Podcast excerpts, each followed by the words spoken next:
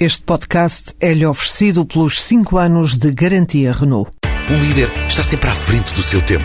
Em alguns casos, 5 anos. Qualidade Renault. 5 anos de garantia ou 150 mil quilómetros em toda a gama.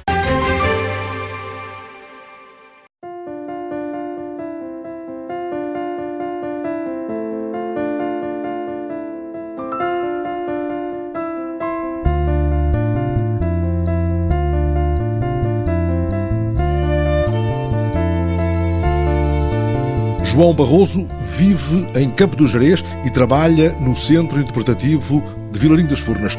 É um homem orgulhoso da sua terra e do vasto território do Jerez, que conhece muito bem. Sente que os jovens estão agora a regressar à terra, a tomar-lhe o gosto, a perceber-lhe o valor.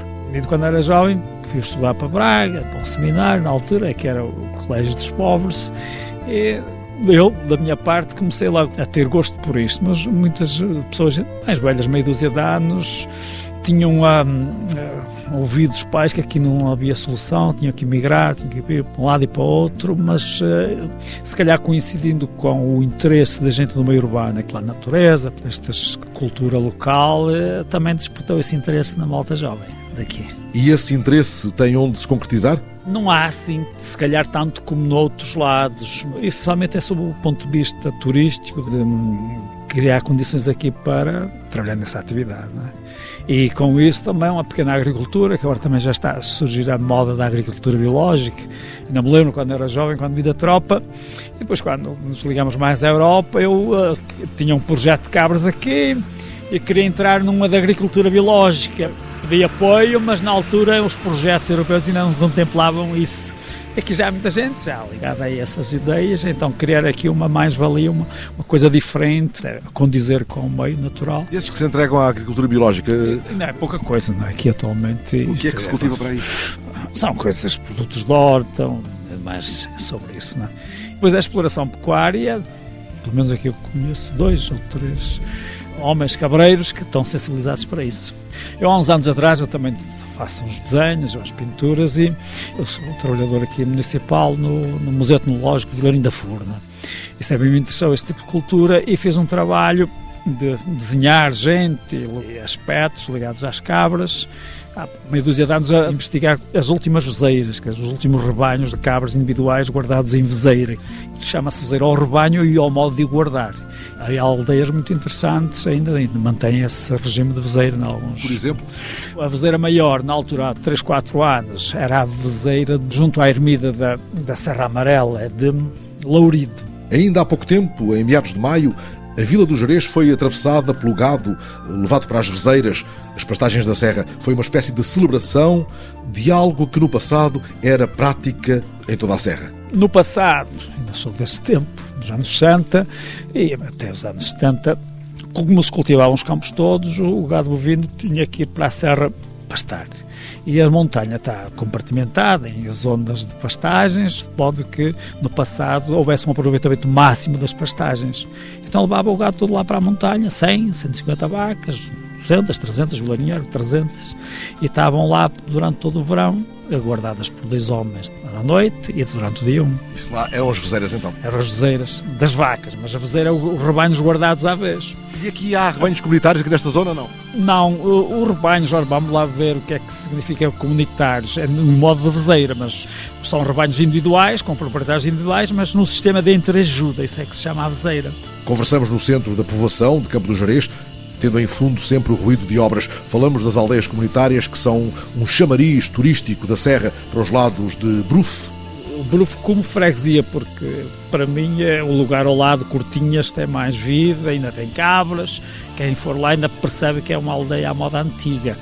Mas eu acho outras interessantes na Serra Amarela, como o Lourido, a Ermida, e eu do outro lado, Jerez, lá para Cabril e para essas aldeias daquela, da banda dos Jerez, Granada muito alegre. Reparei que fala sempre nas cabras quando tenta encontrar marcas dessa ancestralidade e dessa identidade das aldeias aqui do Conselho. Na sua infância ainda ouviu falar da cabra montesa, não? Sim, da cabra, chamava cabra brava, mas já tinha desaparecido. Mas a propósito das cabras, esse era o animal que mais ajudava aqui as, as pessoas, tanto em termos uh, económicos, por causa do estrume, elevação dos campos, e a carne. Aliás, havia uma rota ancestral que uns homens de Coimbra, chamados Coimbrões, vinham negociar as cabras da reforma aqui na montanha, Serra de Jerez, Amarela, e os rebanhos iam a pé por uma rota, é pena que se perdesse na história, a memória disso, uma rota daqui para Coimbra, e pelos maninhos, tinham o direito de pastagem e de passagem, pernoitavam até Coimbra a pé. Quando surgiu o caminho de ferro em Braga, iam até Braga. E nunca se ouviu falar nisso. Portanto, está a ver o importante que era a caprinicultura, não é? Era uma fonte de subsistência grande aqui, não é? Também por causa das cabras, as pessoas eram mais unidas. Porquê? Porque era uma atividade fatigante e exigiam, importante vigilância e pelo facto de haver inveseira, você como pastor, como proprietário das cabras, em vez de andar todos os dias com elas, andava de mês a mês ou de 15 em 15 dias. Isso também mantinham as pessoas mais unidas por causa das cabras. E como é que João Barroso ocupa os seus dias aqui em Campo do Jerez, depois de terminadas as tarefas no Centro Interpretativo de Vilarim das Furnas? Tenho as terras do meu pai, nós e os meus cunhados trabalhamos nas hortas, estamos sempre ligados à atividade da agricultura, à horticultura e à, à floresta. É? Esta, este gosto. E como é que se diverte, João? Aqui, olha, eu estou ali a preparar um espaço para, para música e para arte. É música, é, Amador. Eu sempre, desde andávamos aqui descalços, aqui na altura das cabras, nos anos 60, e, eh, e a minha avó tinha um rádio e já ouvia-nos música internacional e nós ficámos ligados ao blues desde o início, os meus irmãos, e o projeto aí será colocar aqui um pequeno bar ligado a esse tipo de música. Com um grupo a tocar blues? Nós temos uma banda zeta e já muitos jovens aprenderam a tocar música, nós temos instrumentos musicais e gratuitamente entregámos-los, vão para lá e e vão aprendendo. o nosso grupo chama-se Sarilhão, Sarilhão Blues Band. Nós tocamos aqui por, por prazer, é? de vez em quando, sempre, algum sítio ou outro, mas é por amor à, à arte. Sarilhão Blues Band, em homenagem ao trilho da Águia do Sarilhão? Isto foi uma brincadeira antes de se falar no trilho da Águia do Sarilhão, há 20 anos. Achei interessante a palavra Sarilhão. Eh, e então, por brincadeira, olha, a nossa banda vai se chamar Saranhão, concordar e ficou assim. E levam isso muito a sério? Ensaiam com frequência? Não, com frequência não. Ora, bom, cada um estamos espalhados, a minha filha baterista está na Suíça, é enfermeira, eh, o meu miúdo mais novo também já acompanha basicamente os ritmos, e outros jovens, estamos espalhados, mas juntamos várias vezes e ensaiamos particularmente e estamos a progredir sempre. Qual é a sua função na banda? A minha, a minha sou guitarrista e, e canto um bocado também. Né?